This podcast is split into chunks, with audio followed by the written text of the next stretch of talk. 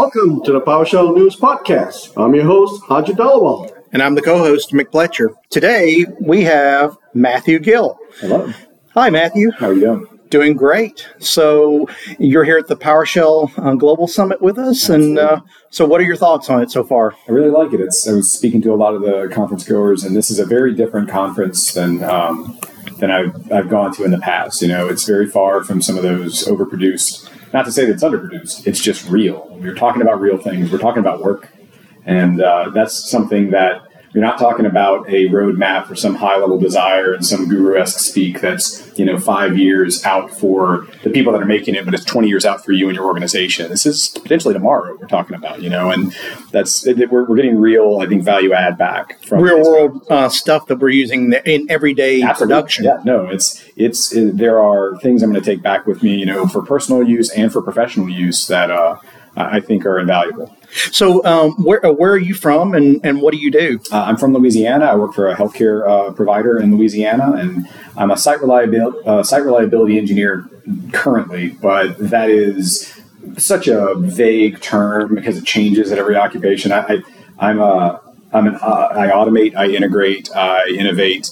Um, I, I'm a sysadmin. I did development for a while.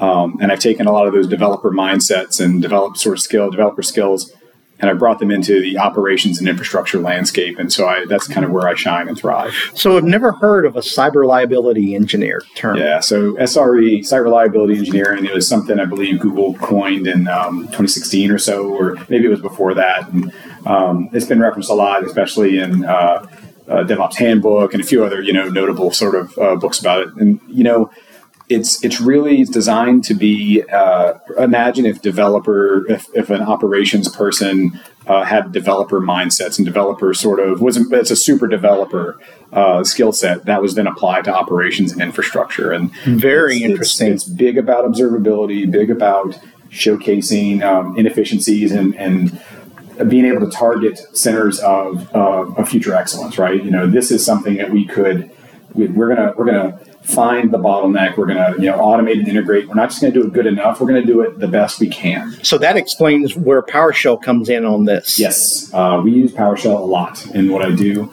Um, personally and professionally, I know we were talking before the podcast about some of the, the personal projects that I was doing. Uh, yeah. You know, scraping Shopify data and something I could easily do, I guess, in Python, just as anything else, but I choose PowerShell because it's great. Um, uh, one of the things that I kind of have as a personal project that I'm using professionally, but I will continue to, to cultivate and probably release. You know, I, I don't do a lot of. Uh, I've done pull requests for some, uh, some whenever we have a vendor or whatever, and they have an SDK, and I find mm-hmm. a problem with it. I'll usually do a pull request, and, and, I'll get a little mention at that, and that's that's great. But I've never hosted my own project on on uh, anything outside of a personal GitLab sort sure. of thing. Um, but I might put this one up on GitHub just for the fun of it. Uh, I'm right. I wrote a uh, a journaling system, a diary entry system a while back. I found that you know with with computers, with technology, it's ever there's distractions everywhere. We have so many things going on day to day. You know, professionally, we're in meetings, probably too many meetings. We uh, we have a lot of work on our to do list, and if you aren't incredibly structured and disciplined, uh, which I'm not, uh, as far as keeping things on track, mm-hmm. um, then some things can get lost. And when you have a good idea or you've got this this uh, this desire, if you don't write it down somewhere, or if it's not over you know pressing desire, then you might just forget it. And um, definitely, I, I, I, did two things whenever we went to work from home. I, I have three children, and uh, work from home life with three children is kind of hard. They are young children and they scream a lot, and that's just how it is. Uh, I I am constantly, you know, I, I bought headphones. I bought the the, the Bose yeah. uh, noise canceling headphones. I got a whiteboard. Nice. And I put the whiteboard close enough to where I could jot down things while I'm on a meeting or whatever. I could stand up and go over there and write something down. A while back, I realized that I uh, I I was having trouble focusing because mm-hmm. I was always getting pulled in different directions, whether it was triage heroics in one side or whether it was, you know, talking meetings to the other side or whether it was just trying to get work done, you know, actually do my job. Um, I was I wasn't dropping the ball, but I was I was no I was having good ideas or I was having things that I wanted to talk about or deal with later, and I wasn't able to just jot them down. I tried OneNote that didn't really stick. Uh, I tried doing it in Notepad++. Again, couldn't find a way to get into my routine. So what I decided to do is I decided to uh, write effectively a diary, a little Dear Diary system in PowerShell. Mm-hmm. and uh, give it a UI, make it really nice, and have it uh, have it hold on to that information so that I can reflect on it later. And I also, you know, it's not a hard project; it's 100 lines. Uh, but what I wanted to do, kind of more important than the actual reason, you know, the more uh, than what it was actually going to do for me, I wanted to write this in a way that I would still be impressed with it in a year or 2 mm-hmm. years down the line. I wanted to write it with good conventions. I wanted to, you know, spread it out the right way, and and I wanted to be able to look back on it in a year and say that's still pretty good. Because I think we've both been in situations right where absolutely we write, we write code and then we you know it's kind of yeah it's good enough and then a year later or so uh, you look back on it and you go you know who did this to you? I know. Why is this code this way? Uh, yep we've all been there. Yeah it, uh, but it was a, I would say it's a, it was therapeutic uh, mm-hmm. in a mm-hmm. lot of ways there's a lot of I think um, I love writing code, whether it's you know .NET code or even Java or sure. you know JavaScript, Python. PowerShell is sort of my is my love language in a lot of ways because it makes a lot of sense. There's a lot of I think there are some really quality tools out there that make it easy and fun to write in. Sure. Um, the community around it, and I'm sure there's other communities out there that are fun as well. But you know, seeing the PowerShell community at Summit is really great. Um, it's been a fantastic experience to see people, and I've I've talked with them about some of the some of the trenches stories that you know that that I have, and I've seen a lot of parity with what they've told me, and that's really really great because you know yep. different different places but um, similar you know stories well, the way i always see it is powershell is nice because it kind of bridges that gap between a programmer and a system administrator oh yes absolutely and and that's a big thing because yeah. you know when you're working in like you said the the everyday real world and not the schooling part it's a lot different. It's very different. I, I, I taught at a university um, for about seven years, and we didn't get into scripting languages like that. We uh, mm-hmm. there was a little bit in web development class. We classes, PHP, Perl, things like that. Mm-hmm. Um, but it was more to it was more to have uh, to add uh, dynamic content to a page. It was it was it was less about actually doing things that you would on a server on your system. Sure. And uh, at the time, people were installing, and I'm, i was guilty of this as well. They were installing these uh, languages, you know, compile-based languages that you would that you would then have to write a program, compile the program, run the program, mm-hmm. debug the program, recompile the program, you know, all of that. And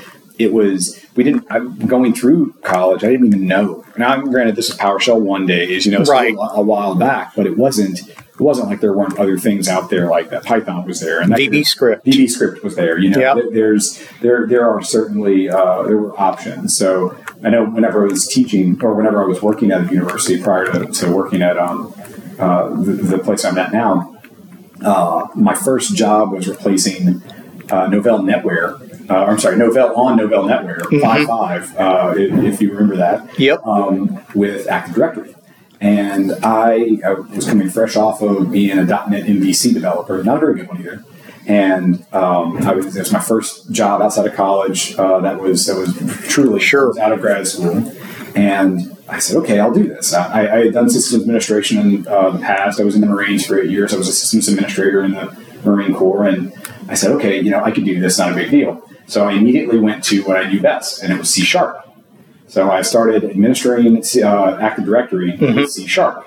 And I remember uh, thinking that this is the most appropriate way to do this. Of course, I'm doing it the right way. You know, I've got the directory services namespace to play around with. And uh, I remember I was very proud of it. I wrote a blog article about it. And then uh, soon thereafter, a friend of mine who I now work with, a friend of mine said, you know, you really should check out this PowerShell thing. And I said, yeah, I'm doing it right. I don't need to check out PowerShell. That's a dumb name, whatever. And uh, and I was like, I, was from a Linux background. I was like, mm-hmm. oh, like shell, I can be writing Power, okay, fine, whatever. and uh, so I wasn't a big adopter early on. Shortly after, I, I converted that C sharp script with about 3,000 lines to about 800 lines of PowerShell. And I bet if I look back at that now, I could probably get it down to like 200. Oh, yeah. Because um, it was doing a lot, but I it was not efficient. And um, it's been off to the races ever since. You know, I, I it's not a uh, it's not a uh, problem looking for a solution or whatever mm-hmm. solution looking for a problem or whatever. It's not my only language that I know how to use or or whatever, but it usually is either the best tool for the job or it's a good enough tool where it being a perfect tool versus a really good tool doesn't really matter. The difference doesn't yep. matter there. So it's definitely a, um, it's I would say a, it's most of my arsenal in a lot. And it's free. And it's free and it's everywhere. Yes. In, in the Windows world, at least, it's everywhere. And now with PowerShell Core, it's on you know Mac, Windows, and Yeah. Linux. Um, I will say that early days growing pains between PowerShell 5 and PowerShell 7 was it still kind of gets me every now and then whenever an SDK doesn't work in 7. Um, and I've I've mostly migrated everything to PowerShell Core because I really like the the for each parallel. Uh, Oh, that's huge. Um, that that saves, especially when like I process a ton of uh, Active Directory objects, and um, and I'll, I'll, I'll look at you know an entire an entire directory. Uh, I want to do it in chunks of you know hundreds or fifties or whatever, and I'm not a big fan of PowerShell jobs. I, I never learned them the right way, so now whenever I use them, I'm sure I'm doing it wrong. But thankfully, with you know for each parallel, I'll be able to you know get through it and solve it Sure. pretty, pretty quick. So Yeah, I'll tell you. I mean, uh, so I, I got a computer science minor in college, and uh, and the one thing that I still use talking about um, um, education is is I had a software engineering class in college, and I still use those principles of software engineering for uh, writing PowerShell script, and especially one of the best books, in my opinion, that Microsoft ever came out with was Code Complete. I haven't read that one. No. It was so they came out with two versions, Code Complete and Code Complete Two. Obviously, they're old, old. They're nineties, and they were in the C, uh, C, sh- um, yeah, C environment back then. But still, the principles that that were behind that, like you know, the documentation throughout your script, how to, um, uh, you know, indent- indentation and all this for easy readability. Like you were talking about, being able to go back to your script and understand it all, and and then for somebody else to understand it, so you know you document all throughout the whole script, so they know what everything's doing. There's certainly a lot of there are a lot of conventions that I've, I've adopted, uh, thrown away, and readopted later because I, I it wasn't about I was never trying to um, I was never trying to like reduce things down to the smallest possible because you know no one wants to you know you minify everything and you have to explode it out Right. when you want to do anything to it. Uh, we're, it's not JavaScript. We're not loading as a dependency for for something that needs to load very quickly. Right. You know, it's it's it's fine if it's a little longer than it needs to be, but there are still things you know that I conventions that I, I need to adopt. Uh, anything you know, the verb, right verbose and everything, or, or Sure. dash verbose flags,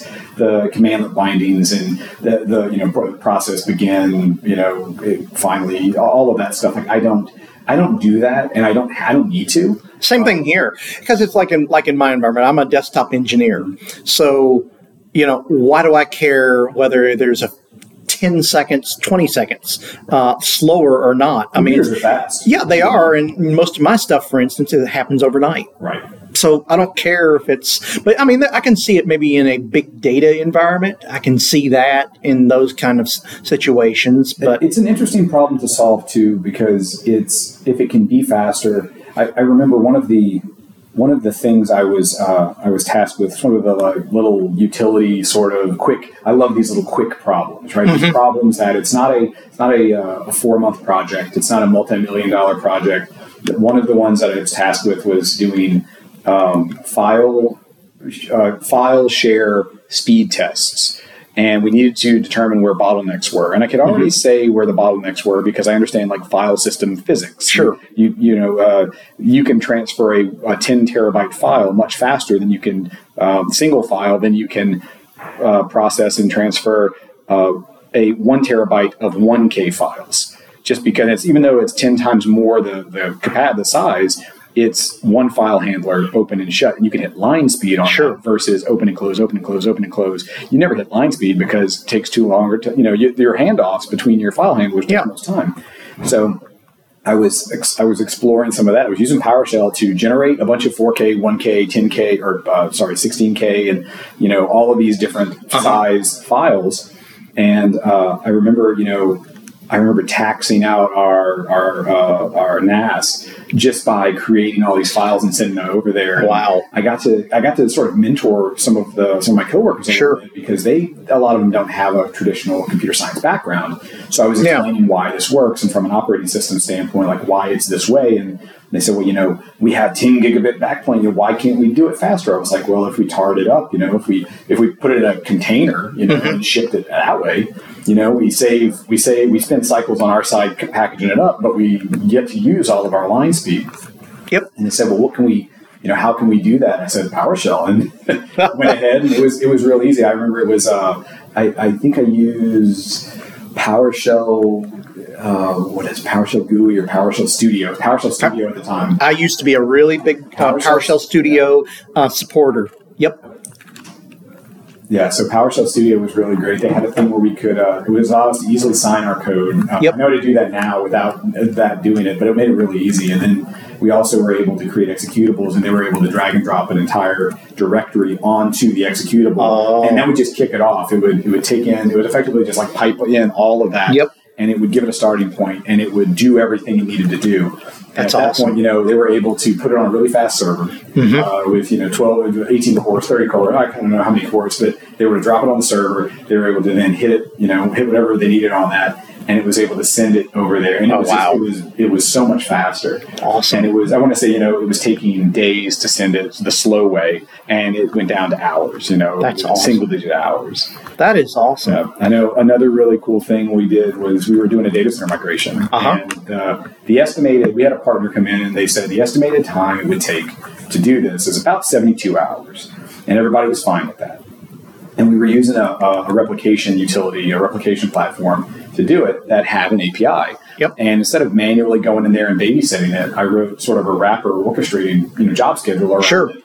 And we were able to say, okay, well, let's make sure we're respectful to the hypervisor's ticketing system so that we didn't overflow that. Let's make sure that we're respectful to the uh, ticketing system inside of the replication platform so we don't overload that. Let's go ahead and give everybody a dashboard. There's a there's a cool commandlet out there called um, uh, new enhanced HTML, I think. Okay. Uh, I, think that's it. And um, it, it allows you to pipe in, you, you're able to create partials and give it tables and give it Mm-hmm. objects, and it's able to just render all of that as as nice, you know, uh, CSS, you know, Sure. HTML.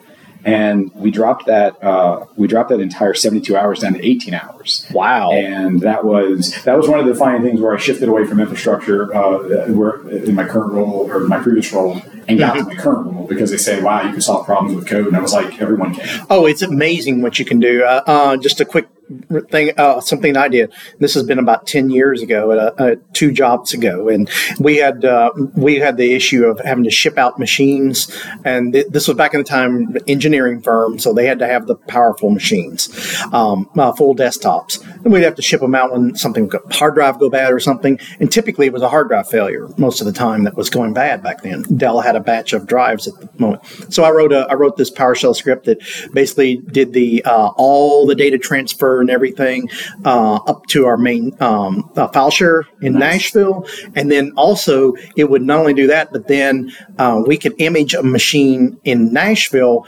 It went out, grabbed all the data off of that machine, put imaged it, uh, the hard drive there, and it also injected the drivers. It scanned the machine, the the in machine in the remote office. It would scan what model and all that, and then would inject all those drivers in there. Then sys prep it, and then all I had to do is just take the drive out, ship it down to the uh, other office instead of the whole system, Right. just the hard drive. Put it in, turn it on, and it was ready to go. sys prep back up and bam it had it was ready to go and that went from $255 shipping for overnight for a full size system pounds uh, desktop, yeah. to uh, 1495 and that scales. That's every Big time, time. you do it, that scales. Yes. So when you transfer, did you use? Uh, did they have BITS at the time? BITS transfer? Or? uh, they did we did okay. yep Yeah. I was like, it, it seems like that's the way you'd want to do it. Yeah. Otherwise, it'll take forever. yep that's how we did it and and everything was ready to go Yeah, that's that is something I still find myself um, the, the dark side of PowerShell. I still find Yeah. myself sometimes using uh, older um, sort of command processor commands, Mm-hmm. or even reaching out to.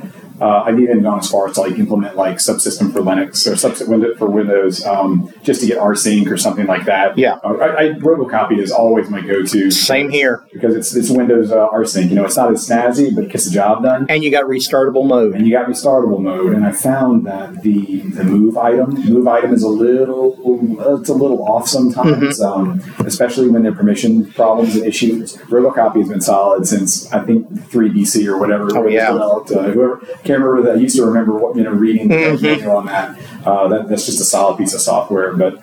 So you're you're going to have a, a, session this afternoon. I am. Yeah, I'm actually going to talk about uh, in a lightning demo. I'm going to talk about the diary entry system that I made. Fantastic. I'll show it off a little bit, and you know, hopefully, I get some good awesome. feedback. And I, I've, I've, got a group of people that might yell "Dear Diary" every time I mention it. So it sounds like we're, it. We're going to see. Uh, we're going to see how that goes. But. Awesome. Well, definitely. Hey, really appreciate you coming in here and. Uh, and uh, doing this session with awesome. me. So, Thank you so much. Awesome. Look forward to uh, your uh, session this afternoon. Awesome. Appreciate it. All right. All right. Thanks. No problem. Thank you for listening to the PowerShell News Podcast. You know where to find us. I'm Hooge on Twitter, H O O R G E. And I'm Mick Pletcher on Twitter, and it's Mick underscore Pletcher. Cheers. Cheers.